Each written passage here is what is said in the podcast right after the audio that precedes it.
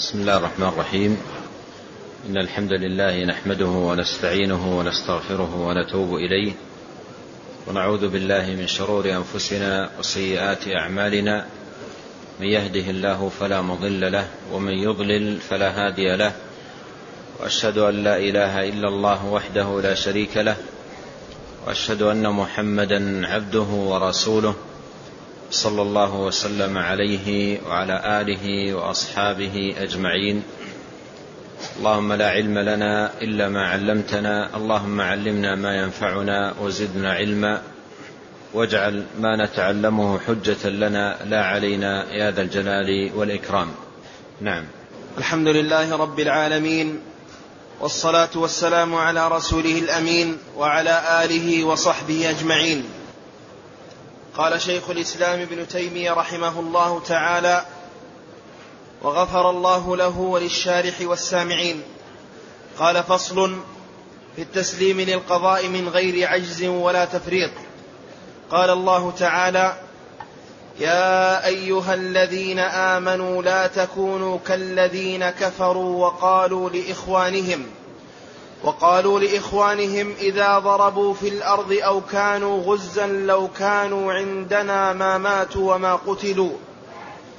لو كانوا عندنا ما ماتوا وما قتلوا ليجعل الله ذلك حسرة في قلوبهم. والله يحيي ويميت والله بما تعملون بصير. قال المصنف رحمه الله فصل في التسليم للقضاء من غير عجز ولا تفريط. القضاء هو ما قدره الله تبارك وتعالى على عبده والأمور كلها بقضاء الله وقدره. وكان أمر الله قدرا مقدورا ثم جئت على قدر يا موسى. الذي قدر فهدى. الأمور كلها بتقدير الله تبارك وتعالى. فما شاء الله كان وما لم يشا لم يكن. الخلق خلقه والملك ملكه تبارك وتعالى. ونواصي العباد بيده. فكل ما يقع في هذا الكون من حركة وسكون وقيام وقعود وصحة ومرض وغير ذلك كل ذلك بقدر. قال صلى الله عليه وسلم كل شيء بقدر حتى العجز والكيس. رواه مسلم في صحيحه. فالأمور كلها بقدر الله تبارك وتعالى. والإيمان بالقدر ركن من أركان الإيمان العظيمة وأصل من أصول الدين. كما قال عليه الصلاة والسلام لجبريل لما سأله عن الإيمان قال أن تؤمن بالله وملائكته وكتبه ورسله واليوم الآخر وأن تؤمن بالقدر خيره وشره. فالقدر الإيمان به أصل من أصول الدين بل لا ينتظم دين الإنسان ولا يستقيم إلا بإيمانه بالقدر. كما جاء عن ابن عباس رضي الله عنهما أنه قال الإيمان بالقدر نظام التوحيد. الإيمان بالقدر نظام التوحيد. فمن آمن بالله وكذب بالقدر نقض تكذيبه توحيده. يعني لا يستقيم توحيد عبد وإيمانه إلا إذا آمن بالقدر. وأن الأمور كلها بأقدار الله تبارك وتعالى. وإذا عرف المسلم أن الإيمان بالقدر أصل من أصول الإيمان وركن من أركان الدين فإن الواجب عليه أن يتلقى القضاء بالتسليم. وإذا أصابته مصيبة يعلم أن ما أصابه من عند الله. ما أصاب من مصيبة إلا بإذن الله ومن يؤمن بالله يهدي قلبه. فيعلم أن ما أصابه لم يكن ليخطئه وما أخطأه لم يكن ليصيبه. رفعت الأقلام وجفت الصحف. يعلم بذلك ويوقن فيتلقى القضاء بالتسليم. لا يتلقاه بالاعتراض أو الانتقاد أو التسخط. أو الجزع أو نحو ذلك بل يتلقى القضاء بالتسليم يتلقاه بما سيأتي معنا في الحديث بقول قدر الله وما شاء فعل قدر الله وما شاء فعل لأن الأمور كلها بتقدير الله تبارك وتعالى فيتلقى ذلك كله بالتسليم ما أصاب من مصيبة إلا بإذن الله ومن يؤمن بالله يهدي قلبه. قال بعض السلف هو الرجل تصيبه المصيبة فيعلم أنها من عند الله فيرضى ويسلم. فيرضى ويسلم. هذا هو الواجب على المسلم تجاه القضاء والقدر أن يتلقاه بالتسليم لا أن يتلقاه بالإعتراض والتسخط والجزع ونحو ذلك من الأعمال المنكرة. قال في التسليم للقضاء في التسليم للقضاء أن يسلم للقضاء فلا ينتقد ولا يعترض ولا يتسخط بل يقول قدر الله وما شاء فعل. من غير عجز ولا تفريط.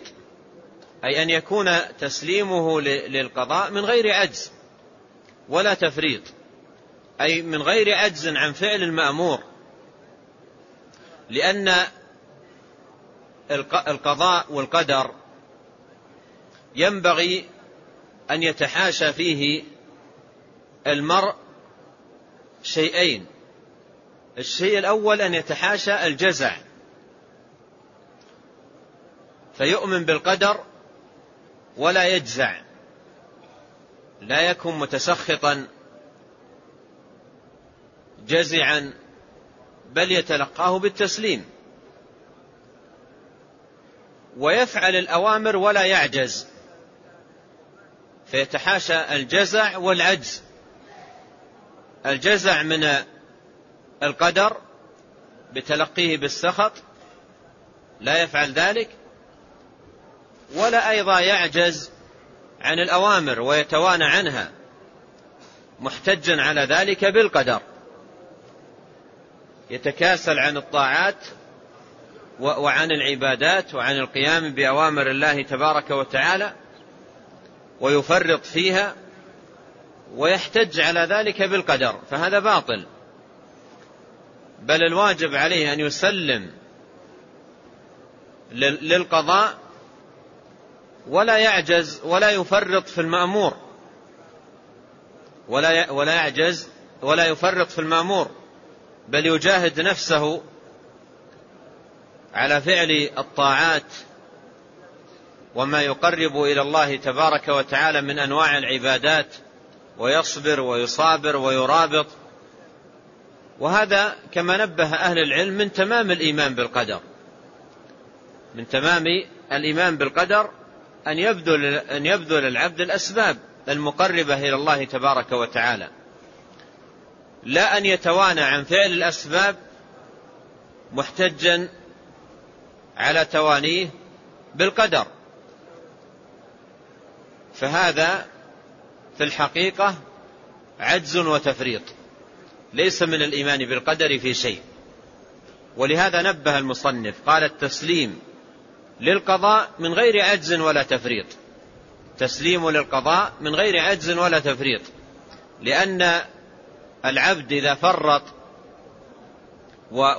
وتعاجز وتكاسل عن القيام بطاعة الله تبارك وتعالى هذا من ضعف إيمانه ومن ضعف توكله ومن نقص دينه.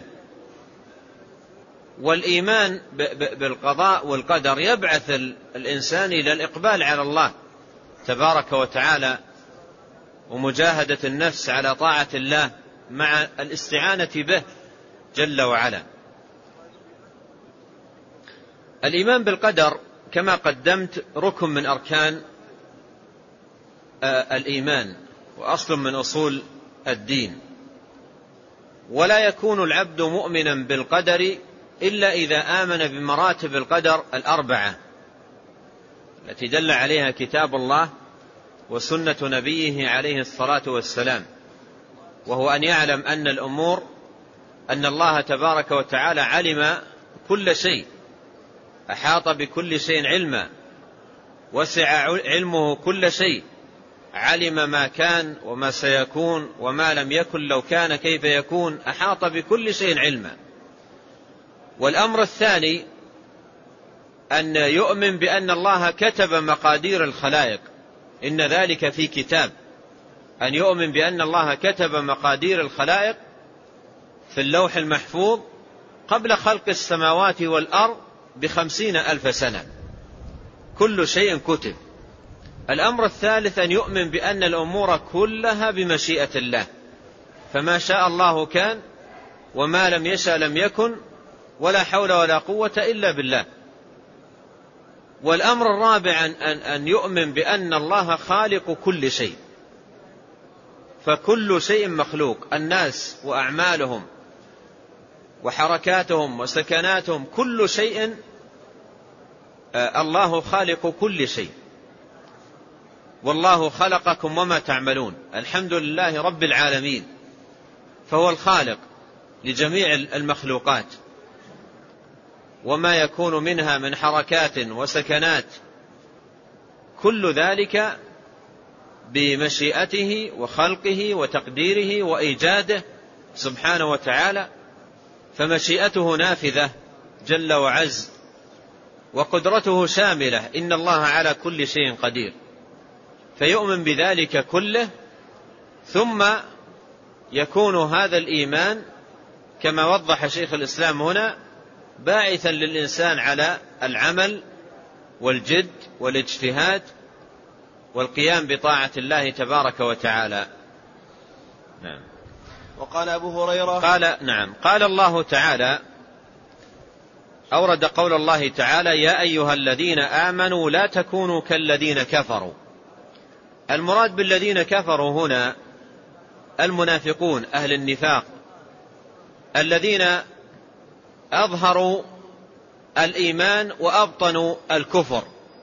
تظاهروا بالإيمان وتظاهروا أنهم من أهل الإيمان ومن أهل الدين ولكنهم في الباطن يبطنون كفرا يبطنون عدم إيمان بالله تبارك وتعالى وبرسوله.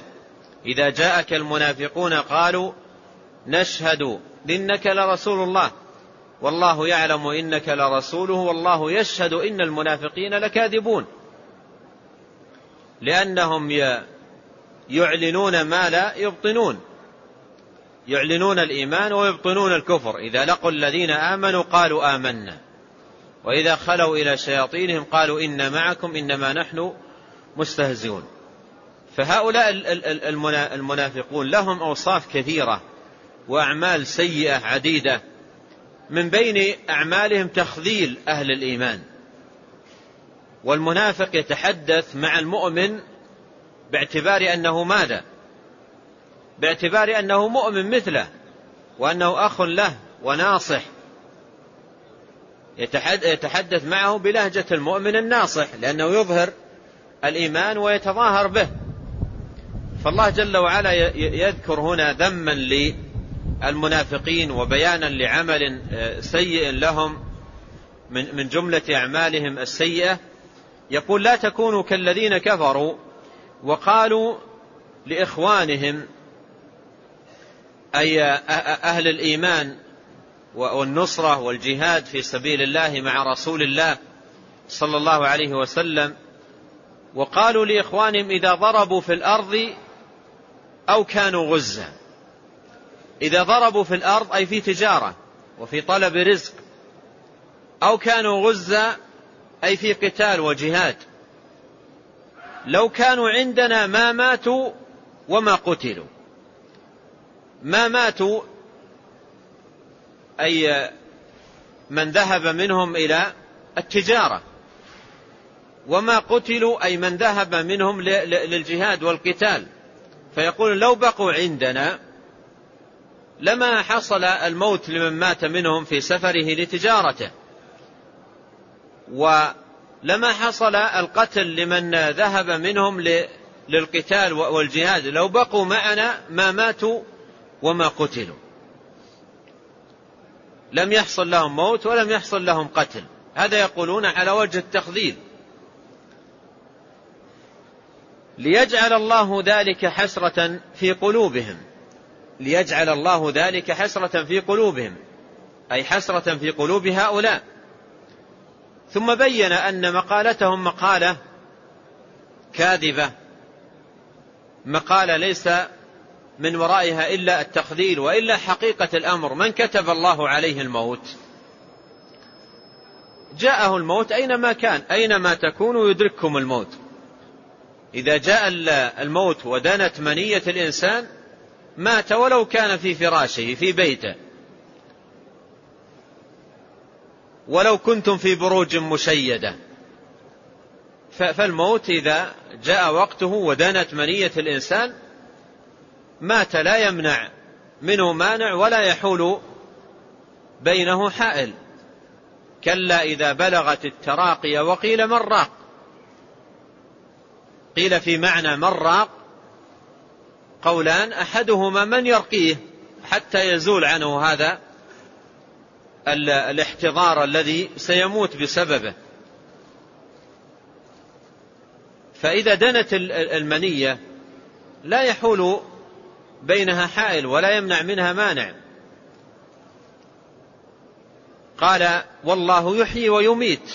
يعني أمر الحياة والموت بيد الله سبحانه وتعالى. لا أن الإنسان إن بقي في بلده سلم أو سافر مات. فهذه مقالة ليس لها حقيقة من حيث الواقع وإنما أرادوا بها تخذيل أهل الخير وأهل الفضل.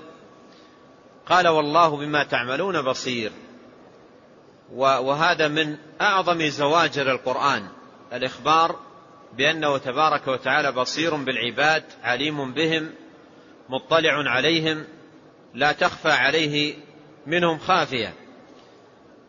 وهذه المقالة فيها الاعتراض على القدر وعدم التسليم له لو كانوا عندنا ما ماتوا وما قتلوا ولو هنا استخدمها هؤلاء استخداما باطلا على وجه الاعتراض. لأقدار الله تبارك وتعالى. وأن الإنسان لو لم يفعل كذا لما مات.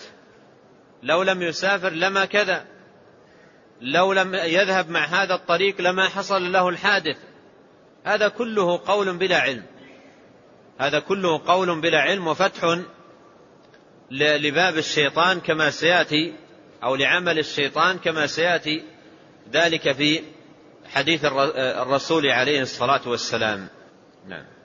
وقال أبو هريرة رضي الله عنه قال رسول الله صلى الله عليه وعلى آله وسلم المؤمن القوي خير وأحب إلى الله تعالى من المؤمن الضعيف. وفي كل خير احرص على ما ينفعك واستعن بالله عز وجل ولا تعجز وإن أصابك شيء فلا تقل لو أني فعلت كان كذا وكذا. ولكن قل قدر الله وما شاء فعل. فإن لو تفتح عمل الشيطان خرجه مسلم. أورد هنا المصنف رحمه الله هذا الحديث العظيم حديث أبي هريرة عن رسول الله صلى الله عليه وسلم أنه قال المؤمن القوي خير وأحب إلى الله من المؤمن الضعيف. المؤمن القوي الذي في إيمانه قوة وفي جسمه أيضا قوة نشاط وعزيمة وهمة ليس عنده فتور أو كسل أو تواني وإنما هو صاحب همة عالية وعزيمة ونشاط وصبر ومصابرة ومرابطة وجد واجتهاد ومحافظة على, على, على, الطاعات والعبادات. المؤمن القوي خير وأحب إلى الله وأحب إلى الله من المؤمن الضعيف وأحب إلى الله من المؤمن الضعيف. وخير وأحب كلاهما أفعل تفضيل. وهذا يفيد أن كل منهم فيه خير وله حظه من حب الله تبارك وتعالى له لكن المؤمن القوي شأنه أرفع ومقامه أعلى ومنزلته أسمى ليس كالمؤمن الضعيف فرق بينهما. ولهذا يأتي في القرآن التفريق وبيان المفاضلة بين العباد وبيان رتب العباد وبيان أيضا المنازل منازل العباد بحسب رتبهم في الإيمان ليسوا على رتبة واحدة كما قال الله تبارك وتعالى ثم أورثنا الكتاب الذين اصطفينا من عبادنا فمنهم ظالم لنفسه ومنهم مقتصد ومنهم سابق بالخيرات ليسوا على درجة واحدة. وقال تعالى ولكل درجات مما عملوا. فالأعمال والطاعات متفاوتة ليسوا على رتبة واحدة ولهذا تفاضلوا. تفاضلوا في الإيمان وتفاضلت رتبهم ومنازلهم عند الرحمن تبارك وتعالى. وهذا من الدلائل الكثيرة التي يستدل بها أهل السنة والجماعة على أن الإيمان يزيد وينقص ويقوى ويضعف. وأن أهله ليسوا فيه سواء بل متفاوتون. منهم القوي ومنهم الضعيف. منهم من هو زائد في إيمانه ومنهم من هو ناقص في إيمانه. ليسوا في الإيمان على على رتبة واحدة. فالإيمان يزيد وينقص ويقوى ويضعف. سئل أحد السلف أيزيد الإيمان وينقص؟ قال نعم يزيد حتى يكون أمثال الجبال. وينقص حتى لا يبقى منه شيء. والحديث دلالته ظاهرة على ذلك. قال المؤمن القوي خير وأحب إلى الله من المؤمن الضعيف. المؤمن القوي في إيمانه وطاعته ونشاطه وإقباله على الله تبارك وتعالى وجده واجتهاده أحب إلى الله وأحب إلى الله من المؤمن الضعيف. قال وفي كل خير في كل خير في كل من منهما خير. لأن من عنده الإيمان ففيه خير. ووجود الإيمان وجود الإيمان إن كان تاما منع من دخول النار. وإن كان ناقصا منع من الخلود فيها. فالخير حاصل. إذا وجد عند العبد الإيمان الخير حاصل في كل خير. والإيمان إن كان تاما دخل به صاحبه الجنة دخولا أوليا بدون حساب ولا عذاب. وإن كان ناقصا فإنه يدخل الجنة ولكن قد يعذب على تفريطه وعلى ذنوبه وعلى عصيانه قبل دخولها. فالإيمان آه، ينال به العبد الخير في دينه ودنياه سواء كان إيمانه قويا أو ضعيفا لكن الإيمان القوي شأنه آخر ومقامه عظيم. قال عليه الصلاة والسلام إن أهل الجنة ليتراءون أهل الغرف يعني أهل المنازل الرفيعة. في الجنة كما تراءون الكوكب الدري الغابر في السماء لتفاضل ما بينهم. قال الصحابة رضي الله عنهم هؤلاء هم أو هذه منازل الأنبياء لا يبلغها غيرهم. قال عليه الصلاة والسلام لا ولكن لرجال آمنوا بالله وصدقوا المرسلين. آمنوا بالله وصدقوا المرسلين. ولاحظ هنا الجنة لا يدخلها إلا من هو مؤمن بالله مصدق للمرسلين. كل من يدخل الجنة هو مؤمن بالله مصدق المرسلين لكن هل هؤلاء الذين في هذه الرتب العالية إيمانهم بالله وتصديقهم للمرسلين مماثل لأهل المنازل الدنيا في الجنة؟ أو أنهم متفاوتون؟ فالناس يتفاضلون في إيمانهم بالله يتفاضلون في تصديقهم للمرسلين يتفاضلون في الأعمال والطاعات والعبادات والقربات يتفاضلون في ذلك تفاضلا عظيما. فمنهم ظالم لنفسه ومنهم مقتصد ومنهم سابق بالخيرات بإذن الله. ذلك هو الفضل الكبير جنات عدن يدخلونها. كل هؤلاء يدخلون الجنة. الظالم لنفسه والمقتصد والسابق بالخيرات. لكن كما قال العلماء المقتصد والسابق بالخيرات يدخلون الجنة دخولا أوليا بدون حساب ولا عذاب. أما الظالم لنفسه فإنه يدخل الجنة لكن قد يسبق ذلك مرحلة تعذيب بالنار لظلمه ولذنوبه ولمعاصيه وآثامه. قال وفي كل خير. احرص على ما ينفعك واستعن بالله ولا تعجز. احرص على ما ينفعك هذا بذل السبب. واستعن بالله أي كن معتمدا متوكلا على الله تبارك وتعالى. وهذان أصلان لا بد منهما. أصلان لا بد منهما لنيل السعادة وتحصيل الخيرية. احرص على ما ينفعك واستعن بالله. بذل السبب والتوكل على الله. فاعبده وتوكل عليه. إياك نعبد وإياك نستعين. هذا مثل قوله هنا احرص على ما ينفعك واستعن بالله. احرص على ما ينفعك أي قم ببذل الأسباب في التقرب إلى الله عز وجل وتحصيل المنافع الدينية والدنيوية. احرص على الأمور النافعة لك. اجتهد. لا تكسل ولا تتوانى ولا تعجز. بل صابر واصبر ورابط وجاهد نفسك على فعل الخير وسارع إليه. احرص على ما ينفعك.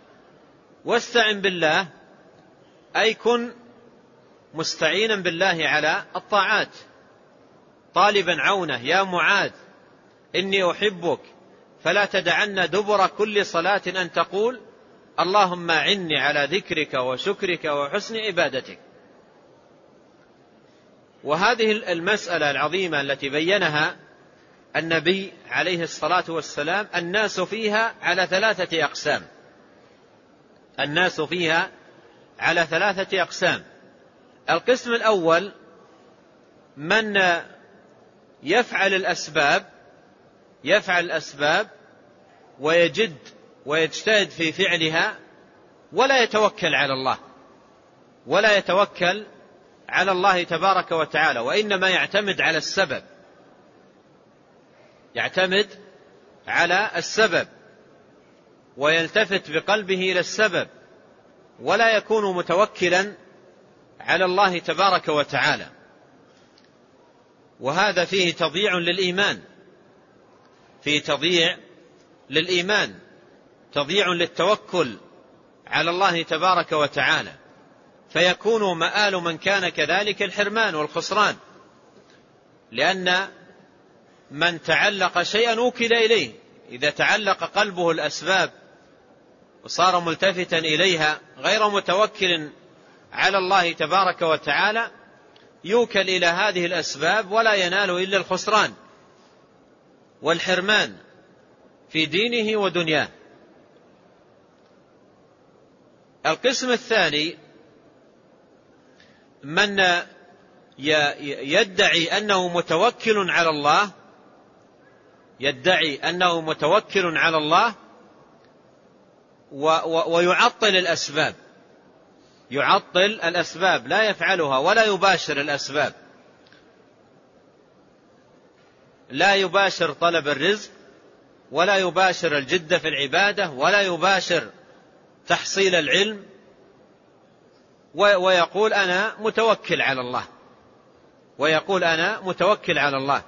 مثل نفر خرجوا من ديارهم إلى الحج. بدون زاد.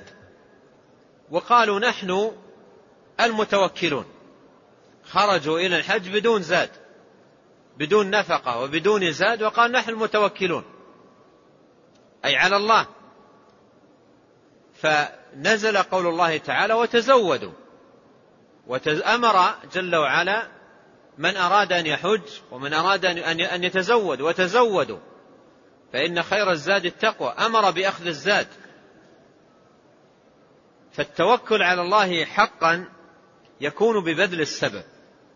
يكون ببذل الأسباب ومباشرتها. ولهذا فإن من يضيع الأسباب مدعيا التوكل على الله أيضا نهايته إلى الخسران. مثل لو أن شخصا عنده أرض خصبة زراعية طيبة للزراعة وقال أنا لن أضع فيها بذورا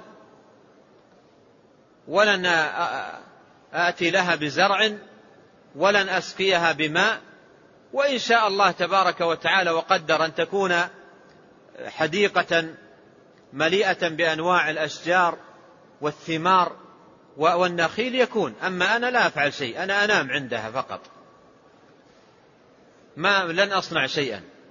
هذا لا يحصل شيئا. أو لو قال آخر إن كان الله عز وجل قدر لي ذرية وأولاد نجباء صالحين سيكون بإذن الله. أما أنا لن أتزوج إلى أن أموت. لن أتزوج إلى أن أموت. وإن كان الله كتب لي ذرية سيكون لي ذرية. هذا كله حرمان. كل ذلك حرمان. الله عز وجل أمر. الذي دعانا إلى التوكل أمرنا بفعل الأسباب. الذي دعانا إلى التوكل الذي قال وعلى الله فتوكلوا. أمرنا بالأسباب أمرنا بالأسباب الدينية والدنيوية. الأسباب الدينية قال وأقيموا الصلاة وآتوا الزكاة. والأسباب الدنيوية قال فامشوا في مناكبها وكلوا من رزقه. ما قال تجلس في مكانك. لا أمر ببذل السبب. والآيات في هذا المعنى كثيرة. فالذي يعطل السبب مدعيا أنه متوكل, متوكل على الله تبارك وتعالى هذا لا يحصل إلا الحرمان. كما أن أيضا من يبذل السبب متوكلا عليه معتمدا عليه أيضا لا يحصل إلا الحرمان. القسم الثالث وهو الذي دل عليه هذا الحديث. احرص على ما ينفعك واستعن بالله. وهو من يفعل السبب ويكون ماذا؟ متوكلا على الله. معتمدا على الله طالبا توفيقه وعونه وتسديده. من الله تبارك وتعالى. يبذل السبب ولا يتوكل على على السبب نفسه وإنما يتوكل على الله تبارك وتعالى. يذكر لي أحد العوام أنهم في منطقة جبلية عالية يعني ليس عندهم آبار وليس عندهم وسائل لجلب المياه. يقول فنأتي بالبذور وعندنا أراضي زراعية في تلك المنطقة العالية. يقول نأتي في بالبذور. البذور يابسة والأرض يابسة. الأرض يابسة والبذور يابسة. في يده البذور والأرض يابسة. ومن المعلوم أن اليابس ما ينبت إلا إذا جاءه الماء. وليس فيه آبار وليس فيه وسائل يقول فنأتي بالبذور ونبذرها في هذه الأرض اليابسة. نقول يابس في يابس والرزق عليك يا رب. توكل على الله تبارك وتعالى. لا يعتمد على نفسه ولا على هذه أسباب يبذلها. ولكنه في, في, في قلبه وفي في باطنه معتمد على الله يطلب الرزق من الله يطلب لا ينظر إلى شطارته ولا إلى حذقه ولا إلى فطنته يبذل الأسباب ما استطاع ويطلب التوفيق والتسديد والعون من الله تبارك وتعالى. هو هذا هو النهج القويم. قال احرص على ما ينفعك واستعن بالله. احرص على ما ينفعك يعني ابذل الأسباب الدينية والدنيوية واستعن بالله أي اطلب العون في التسديد والتوفيق وحسن العاقبة من الله تبارك وتعالى. قال ولا تعجز. إذا كنت بذلت السبب وتوكلت على الله تبارك وتعالى لا تكن من أهل العجز. والعجز يتعلق بالمأمور. العجز يتعلق بالمأمور يعني ما أمرت به من القيام ببذل الأسباب لأمورك الدينية والدنيوية لا تتلقى أي شيء منها بالعجز. فالعجز يتعلق بالمأمور كما أن الجزع يتعلق بالمقدور. القدر لا يتلقى بالجزع. والمأمور لا يتلقى بالعجز. فلا يعجز الإنسان عن عن ما أمر به من مصالح دينه ودنياه. فلما أمره بفعل السبب نهاه عن العجز. نهاه عن العجز. قال ولا تعجز. أي باشر الأسباب باشر فعل الأسباب بهمة عالية بنشاط بجد باجتهاد ببذل باشر فعل الأسباب. لا, لا, لا, لا تعجزن لما ذكر ما يتعلق بالمأمور انتقل إلى ما يتعلق بالمقدور. قال وإذا أصابك شيء إذا أصابك شيء يعني إذا أصبت بمصيبة أو نزل بك بلاء أو حصل لك ضراء مرض فقر موت أي شيء.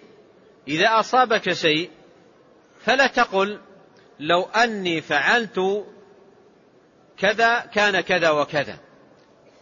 لو أني فعلت كذا كان كذا وكذا. يعني لو أنني فعلت هذا الأمر لما حصل لي كذا. أو نحو ذلك من الكلمات. فإن لو هنا أتت في مقام آه، التسخط على أقدار الله تبارك وتعالى وعدم آه، آه، الرضا بالمصاب وعدم التسليم للمصاب أو للقضاء.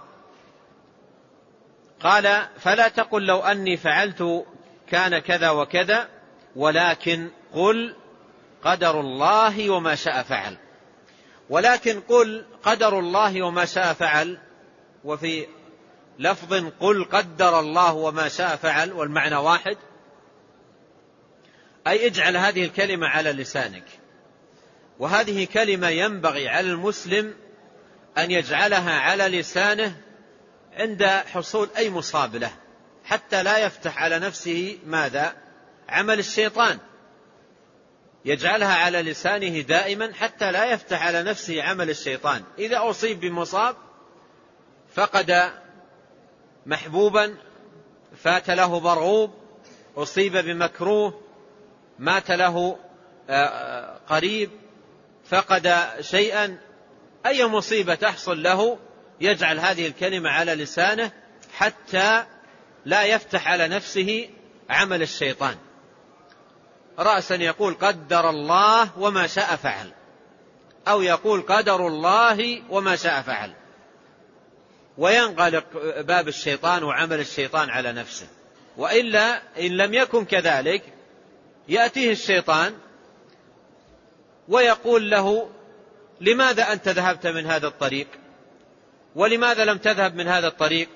ولماذا لم تأتي من هنا؟ ولما ويفتح عليه أمور تؤذي قلبه وتمرض نفسه ويكون فيها آه، في استرساله معها معترضا على قضاء الله تبارك وتعالى وقدره غير مسلم للقضاء. يكون بها غير مسلم للقضاء. فهذا كله من من الجزع ومما ينافي ما ينبغي أن يكون عليه المسلم من التسليم لقضاء الله تبارك وتعالى وقدره. قال ولكن قل قدر الله وما شاء فعل. قدر الله وما شاء فعل. كلمتان. ننتبه لهما. أهل العلم يقولون إن قدرة الله عز وجل شاملة لكل شيء. إن الله على كل شيء قدير.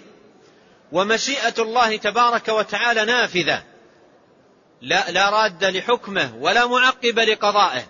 ما شاءه تبارك وتعالى ينفذ. ويكون كما شاء تبارك وتعالى حتى وإن لم يشأه العبد.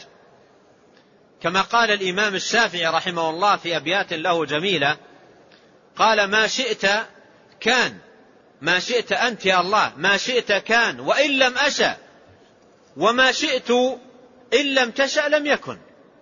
ما شئت كان وإن لم أشأ وما شئت إن لم تشأ لم يكن. خلقت العباد على ما علمت وفي العلم يجري الفتى والمسن. على ذا مننت وهذا خذلت وهذا أعنت وذا لم تعن. فمنهم شقي ومنهم سعيد ومنهم قبيح ومنهم حسن.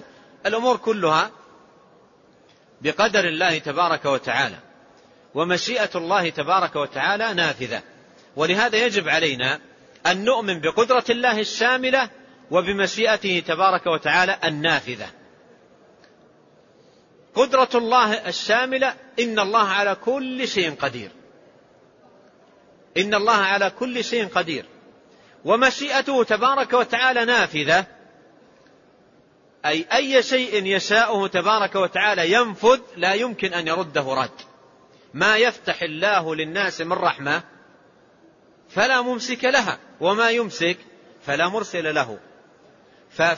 فالأمور فمشيئة الله تبارك وتعالى نافذة ما شاءه تبارك وتعالى ينفذ.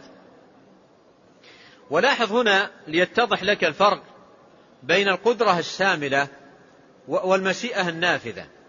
الأمور التي كانت الأمور التي كانت اجتمع فيها القدرة الشاملة والمشيئة النافذة. والأمور التي ستكون أيضا يجتمع فيها القدرة الشاملة والمشيئة النافذة. لكن الأمر الذي لا يكون الأمر الذي لا يكون مثلا آه، قول الله تبارك وتعالى ولو ردوا لعادوا لما نهوا عنه. إرجاع من في النار إلى الدنيا مرة ثانية.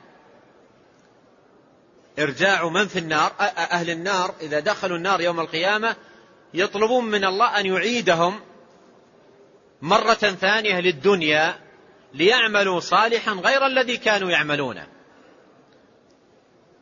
والذين كفروا لهم نار جهنم لا يقضى عليهم فيموتوا ولا يخفف عنهم من عذابها. كذلك نجزي كل كفور وهم يصطرخون فيها. ربنا أخرجنا نعمل صالحا غير الذي كنا نعمل. هنا لاحظ حتى نفهم الفرق. آه، قدرة الله عز وجل تشمل هذا أو لا تشمله؟ أليس الله قادر على أن يعيدهم مرة ثانية للدنيا؟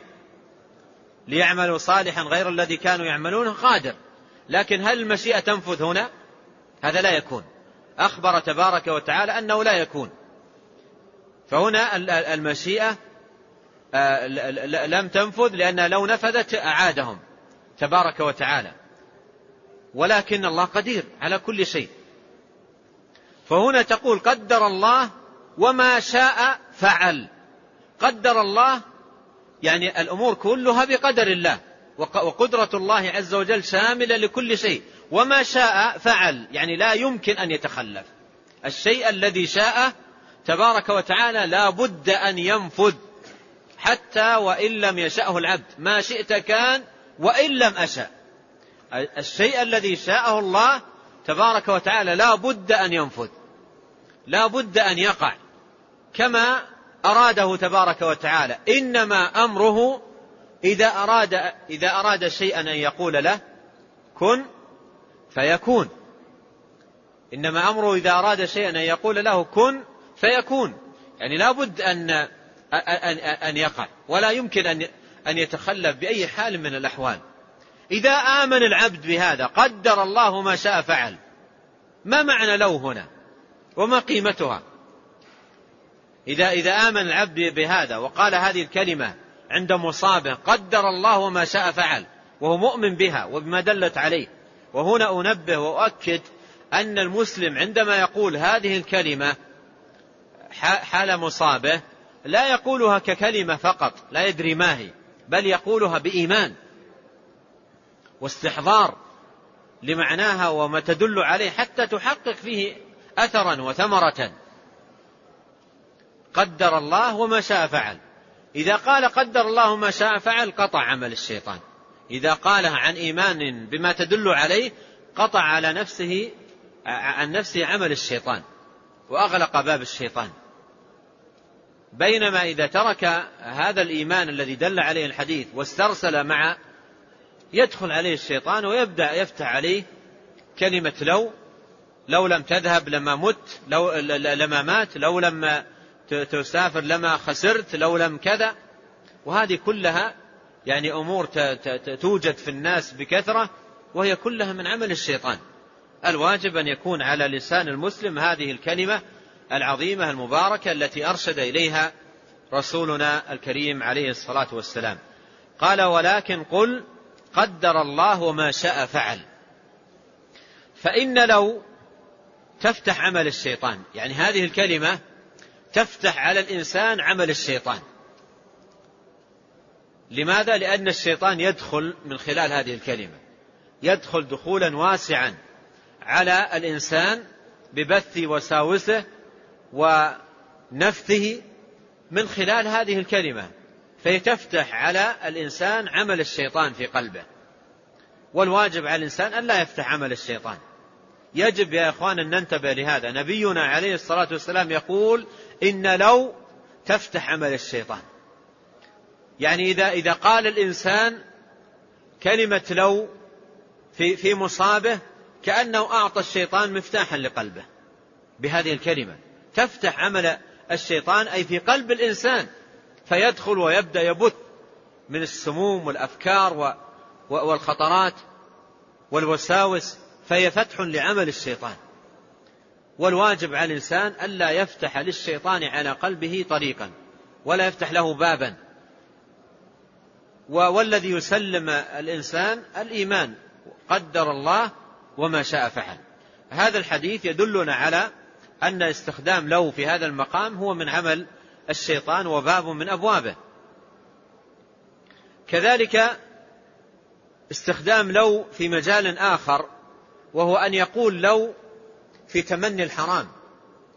تمني الحرام فهذا استخدام باطل ومحرم لا يجوز. أما في بيان العلم وتمني الخير ونحو ذلك فلا بأس بذلك. مثل قوله عليه الصلاة والسلام لو استقدمت من أمري ما استدبرت لما سقت الهدي ولجعلتها عمرة ونحو ذلك هذا كله من الاستعمالات الصحيحة للو. فلو إذا استعملت مثل ما جاء هنا في الاعتراض عن المصاب والجزع وعدم التسليم للقضاء فهو استخدام يفتح عمل الشيطان واستخدام محرم وكذلك إذا استخدمها في تمني الأمور المحرمة التي تسخط الله تبارك وتعالى. نعم. قال وعن عوف بن مالك رضي الله عنه أن النبي صلى الله عليه وعلى آله وسلم قضى بين رجلين. فقال المقضي عليه لما أدبر حسبي الله ونعم الوكيل. حسبي الله. حسبي الله ونعم الوكيل. فقال النبي صلى الله عليه وعلى آله وسلم إن الله يلوم على العجز ولكن عليك بالكيس. فإذا غلبك أمر فقل حسبي الله ونعم الوكيل. ثم أورد المصنف رحمه الله حديث عوف بن مالك أن النبي صلى الله عليه وسلم قضى بين رجلين. قضى بين رجلين أي في أمر كان بينهما أو خصومة كانت بينهما. فقال المقضي عليه قال المقضي عليه لما أدبر حسبي الله ونعم الوكيل. قال حسبي الله ونعم الوكيل. قالها هنا في, في, في هذا المقام آه، مقام أنه قضي عليه وأصبح مدانا في, في هذه القضية. فقال هذه الكلمة قال حسبي الله ونعم الوكيل. فأرشده النبي عليه الصلاة والسلام إلى الحال التي ينبغي أن يكون عليها. إلى الحال التي ينبغي أن يكون عليها. قال إن الله يلوم على العجز. إن الله يلوم على العجز. يلوم الإنسان على عجزه. وهو تفريطه وتوانيه وإهماله وتكاسله وتقاعسه عن فعل الخيرات. ولكن عليك بالكيس. والكيس هو الفطنة والنباهة والحرص على الإتيان بالأمور على أبوابها. ولهذا جاء في صحيح مسلم عن النبي عليه الصلاة والسلام أنه قال كل شيء بقدر حتى العجز والكيس. حتى العجز والكيس كله بقدر. العجز بقدر والكيس بقدر. والمطلوب من الإنسان أن يؤمن أن الأمور بقدر ولكن أيضا يبذل السبب ويسأل الله تبارك وتعالى العون على الخير والتوفيق والسداد والإعانة والصلاح. قال ولكن عليك بالكيس يعني عليك بالفطنة والنباهة والحرص على الخير والنافع والمفيد لك. فإذا غلبك أمر فقل حسبي الله ونعم الوكيل. فلاحظ هنا النبي عليه الصلاة والسلام لفت انتباه هذا الرجل أن استخدام الأذكار المشروعة ينبغي أن يكون مبنيا على أيضا حسن العمل لا أن يفرط الإنسان ويعجز ويتوانى ويكسل ثم يقول في تمام عمله ذكرا من الأذكار. يعني مثلا شخص يفرط في المأمور ثم يلام عليه فيقول قدر الله ما شاء فعل. مثلا هذا خطأ. نعم قدر الله ما شاء فعل لكن استخدامك لها غير صحيح. استخدامك لها غير صحيح. فالاستخدام الصحيح أن الإنسان يجتهد يجتهد في فيما يقرب آه، من الله ويجد فإذا حصل قصور مع الاجتهاد يقول قدر الله ما شاء فعل. إذا بذل ونشط وكان من أهل الكيس والنشاط والهمة ثم حصل قصور وقال قدر الله ما شاء فعل أو قال حسبي الله ونعم الوكيل فالاستعمال حينئذ صحيحا. أما إذا كان الإنسان يفرط ويتوانى ويهمل ثم لا يحصل ما يريد فيقول حسبي الله ونعم الوكيل أو يقول قدر الله ما شاء فعل هذا استخدام أو استعمال للذكر والدعاء في غير بابه. فهذا تنبيه مهم في في باب الأذكار والدعوات أن أن الإنسان ينبغي أن يجمع بين الأمرين بين فعل السبب والتوكل على الله. والذي في هذا الحديث هو مثل ما في الحديث الذي قبله جمع بين كلمتين استعن بالله احرص على ما ينفعك واستعن بالله. أين احرص على ما ينفعك في حديث عوف في قوله ولكن عليك بالكيس. الكيس هو الفطنة والنباهة والجد والاجتهاد عليك بالكيس.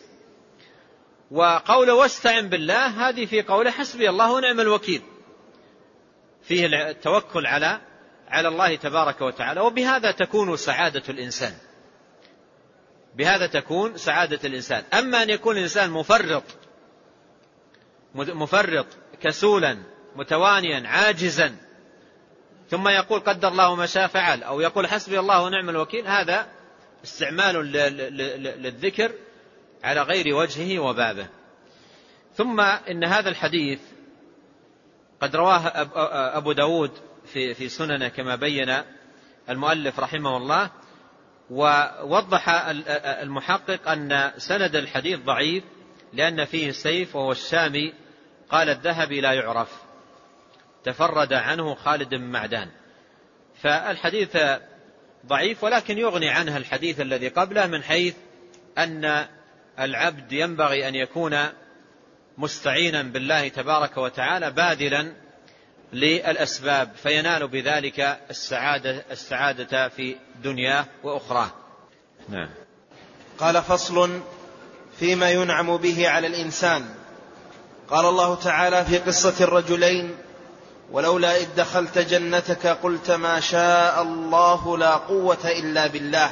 قال رحمه الله فصل فيما ينعم به على الإنسان أي ما ينعم الله تبارك وتعالى به من نعم على الإنسان من مسكن طيب وولد وتجارة وصحة وعافية وملبس إلى غير ذلك. النعم التي ينعم الله تبارك وتعالى بها على عبده. ما الواجب نحوها؟ ما الواجب نحوها؟ ذكر الله عز وجل عن الكفار ذكر, ذكر من حال الكفار أنهم يعرفون نعمة الله ثم ينكرونها فينسبونها إلى غير المنعم. إما بأن ينسبها إلى شطارة وحذقة؟ يقول هذا بشطارتي أو يقول هذا بعرق جبيني أو ينسب ينسبها إلى أجداده ورثته كابرا عن كابر؟ أو ينسبها إلى آه، مجد يدعيه أو شرف؟ أنا حقيق به وأنا أهل له أو نحو ذلك. وكل ذلك منبني على وجود العجب في الإنسان عندما يوسع الله عليه في النعمة. وهذا مرض خطير جدا. مرض خطير جدا. يأتي في الغالب عندما يوسع الله تبارك وتعالى على العبد بالنعمة ويغفل على فضل الله عليه ومنة عليه وتيسير النعمة فيبتلى بالعجب. وإذا ابتلي بالعجب أخذ ينظر إلى النعمة على اعتبار أنه أهل لها وأنه حقيق بها وأنه جدير وأن هذه أشياء نالها بشطارته وحذقه وفطنته وأنه كابرا عن كابر يستحقون هذه النعمة. كل ذلك يأتي بسبب العجب. ولهذا قال الناظم والعجب فاحذره إن العجب مجترف أعمال صاحبه في سيله العرم. بيت رائع جدا في ذم العجب والتحذير منه. والعجب فاحذره. إن العجب مجترف. أعمال صاحبه في سيله العرم شبه العجب بسيل جارف يجرف الأعمال التي أمامه. ويجتثها. سيل عرم يجتث أعمال صاحبها ويجترفها. والعجب فاحذره. العجب يجترف الأعمال. لأن المعجب بنفسه يكون مغرورا يكون متكبرا يكون مختالا يكون متعاليا يكون جاحدا للنعمة. إلى غير ذلك من الصفات التي تنشأ عن عن عن وجود العجب في الإنسان. فهنا في باب في باب الأذكار ينبه المصنف رحمه الله أن من من أنعم عليه بالنعمة. كيف يتلقى النعمة؟ كيف يتلقى النعمة؟ وما الذي ينبغي عليه أن يكون تجاه نعمة الله التي أنعم الله بها عليه؟ والواجب هنا دائما وأبدا على المنعم عليه أن يتذكر أن نعمته من الله وأنها فضل الله عليه وأن, وأن الله هو المان وهو المتفضل ويحمد الله سبحانه وتعالى على نعمه. وفي الحديث إن الله يرضى عن عبده أن يأكل الأكلة فيحمده عليها وأن يشرب الشربة فيحمده عليها. إذا جئت بالطعام والطعام جميل وشهي لا تقل وأنت وأنت تأتي بالطعام هذا طعام أنا أستأهله مثلا أو أنا حقيق به أو ولا تقل هذا هذا هذا طعام حصلت عليه بجدارتي وعرق جبيني. حط ضع الطعام أمامك وقل الحمد لله الذي يسره. الحمد لله الذي سهل. هذه نعمة الله علي. تتذكر نعمة الله. كم من إنسان ذكي و و و و وعنده من النباهة والفطنة ما عنده ويجلس طاويا ما عنده طعام. الأمور كلها بتيسير الله وتوفيقه. فإذا أنعم الله على الإنسان بنعمة يكون دائما في كل نعمة مستذكرا نعمة الله عليه. إذا لبس الإنسان ثوبا جديدا ما يقول أنا أستاهل مثل هذه الثياب وهذه الثياب تصلح لأمثالي وأنا لا يقول الحمد لله الذي يسره. فيكون دائما متذكرا نعمة الله تبارك وتعالى عليه. فصل فيما ينعم به على الإنسان. ما الذي ينبغي أن يكون عليه الإنسان إذا حصلت له النعم؟ قال الله تعالى في قصة الرجلين ولولا إذ دخلت جنتك قلت ما شاء الله لا قوة إلا بالله. العلماء قالوا في في كتب التفسير أو بعضهم قال في كتب التفسير كلمة جميلة قالوا ما شاء الله لا قوة إلا بالله تطرد العجب. العجب هو هو المصيبة في هذا الباب. فما شاء الله لا قوة إلا بالله تطرد العجب. تطرد العجب من النفس. إذا دخل بيته دخل حديقته وأعجبه شيء له من مال من تجارة من صحة من عافية ما شاء الله لا قوة إلا بالله. هل يقول هذه الكلمة مجرد كلمة تقال باللسان؟ ما شاء الله لا قوة إلا بالله. أو يقولها ويستحضر معناها ويؤمن بحقيقتها ومدلولها. فإذا قالها واستحضر معناها وآمن بحقيقتها ومدلولها انطرد منه العجب. ولم يكن للعجب عليه طريق أو سبيل. ما شاء الله أي الأمور كلها بمشيئة الله. ماذا يدخل تحت هذا؟ ما شاء الله ماذا يدخل تحته أي هذا هذه النعم وهذا الخير الذي حصل لي هو بمشيئة الله. ما شاء الله. لا قوة إلا بالله. يعني لا قوة عندي أحصل فيها خيرا أكتسب بها مالا أربح فيها تجارة إلا بالله. فقوتي بالله والأمور التي تحصل لي والنعم التي تنزل علي من بمشيئة الله. فيقول هذه الكلمة ويستحضر معناها فيتحقق فيه الإيمان وينطرد عنها العجب ولهذا هذه الكلمة تعتبر دواء ناجع ونافع لإذهاب العجب عن الإنسان. والإنسان في في معاشه وفي دنياه يمر عليه أمور كثيرة تعجبه. بيت آه، سكنة أو ملابس أو أو سيارة اشتراها جديدة. أول ما يشتري الإنسان السيارة الجديدة وتعجبه ويعجب بها وب... فيبدأ يدخل عليه الشيطان ويقول له هذه السيارة أنت حقيق بها. ما يستاهل هذه السيارة إلا أنت وأنت الذي كذا. أو يقول له هذه السيارة أنت حصلت عليها بعرق جبينك وبجدارتك ويفتح عليه أمور من هذا القبيل. فكل هذه الأشياء تنطرد إذا أعجبته النعمة وفرح. يقول ما شاء الله لا قوة إلا بالله. ما شاء الله لا قوة إلا بالله. ما شاء الله أي الأمور كلها بمشيئة الله. ومن ذلكم هذه النعمة التي نلتها وحصلتها. ولا قوة إلا بالله. يعني لا قوة عندي على تحصيل ربح أو اكتساب نعمة أو تحصيل فضيلة إلا بالله. فهي كلمة عظيمة تقال عندما يحصل العبد نعمة من النعم ومنة من المنن. قال ولولا إذ دخلت جنتك قلت ما شاء الله لا قوة إلا بالله. هذه قالها أحد الرجلين لصاحبه صاحبه الذي ذكر الله قصته في سورة الكهف.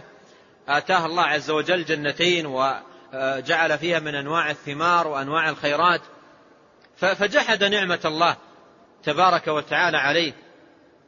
فنصحه صاحبه قال ولولا إذ دخلت جنتك قلت ما شاء الله لا قوة إلا بالله وامتنع أن يقول هذه الكلمة فكان ما كان. الشاهد أن هذه كلمة عظيمة يقولها المسلم إذا رأى ما يعجبه من من النعم ومن الفضل من الصحة من العافية من البيت من الولد من الربح في التجارة. وهذه دائما يحتاج إليها في أول حصول النعمة. الآن شخص دخل في تجارة عظيمة جدا وربح مثلا ربحا كبيرا أول ما يدخل في باله يدخل عليه الشيطان يقول له هذا تخطيطك الماهر.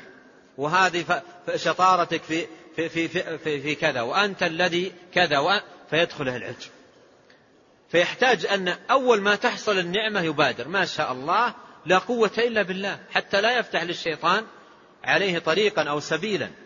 وكم يقع الناس في خلل كبير في هذا الباب بسبب الانسياق وراء عمل الشيطان والغفلة عن ذكر الرحمن. كما ينبغي. نعم. قال وعن أنس بن مالك رضي الله عنه قال قال رسول الله صلى الله عليه وعلى آله وسلم ما أنعم الله على عبد نعمة في أهل ومال وولد فقال ما شاء الله لا قوة إلا بالله فيرى فيها آفة دون الموت. ثم أورد رحمه الله هذا الحديث حديث أنس بن مالك وهو في معنى الآية من حيث أن من رأى نعمة من رأى نعمة في أهل ومال وولد فقال ما شاء الله لا قوة إلا إلا بالله. ما شاء الله لا قوة إلا بالله. فيرى فيها آفة دون الموت يعني أن هذه الكلمة من أسباب الحفظ من أسباب الحفظ. وهذا المعنى واضح جدا في الآية المتقدمة. الآية المتقدمة تدل على ذلك. ولولا إذ دخلت جنتك قلت ما شاء الله.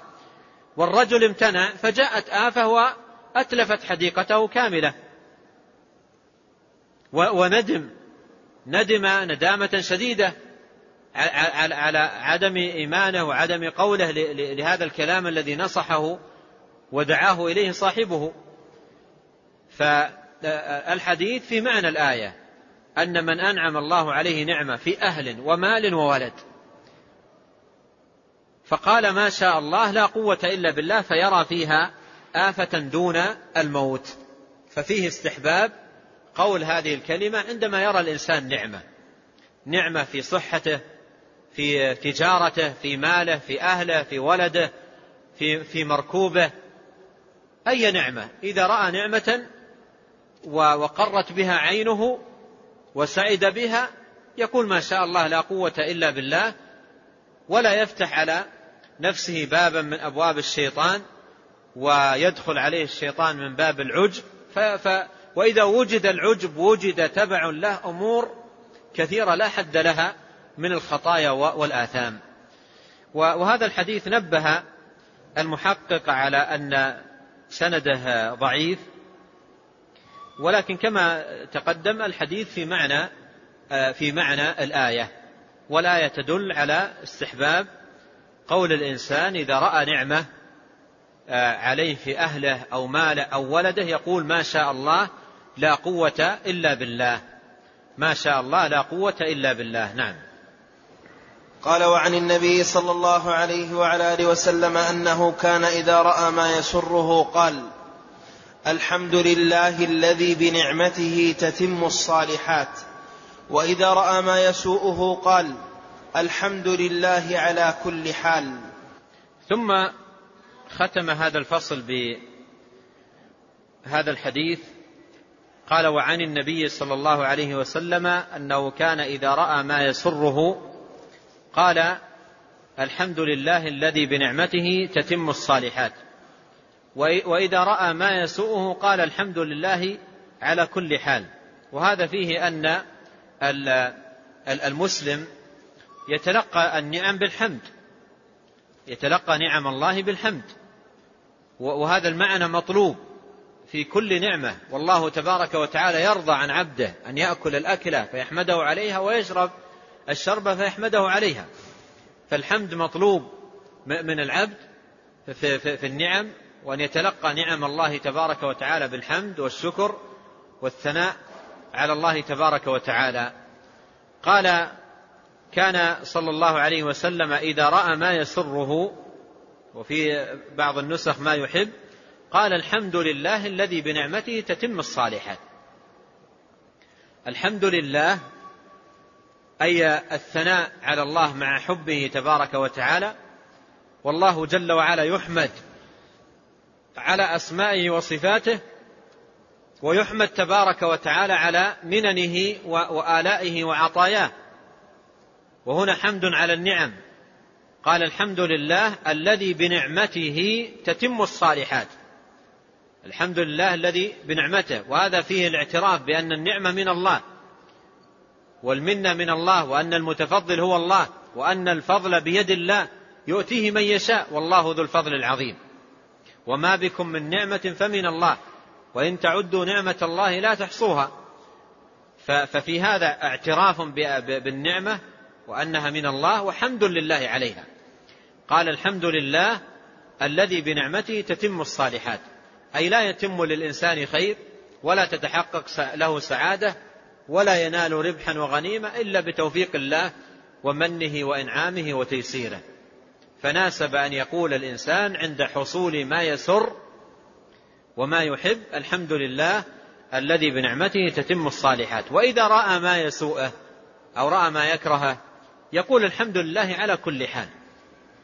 الحمد لله على كل حال. فالله عز وجل محمود على كل حال فله الحمد أولا وآخرا وله الشكر ظاهرا وباطنا وقد يقدر الله عز وجل على الإنسان أمرا يسوءه ويكرهه ويكون فيه, فيه خير للإنسان.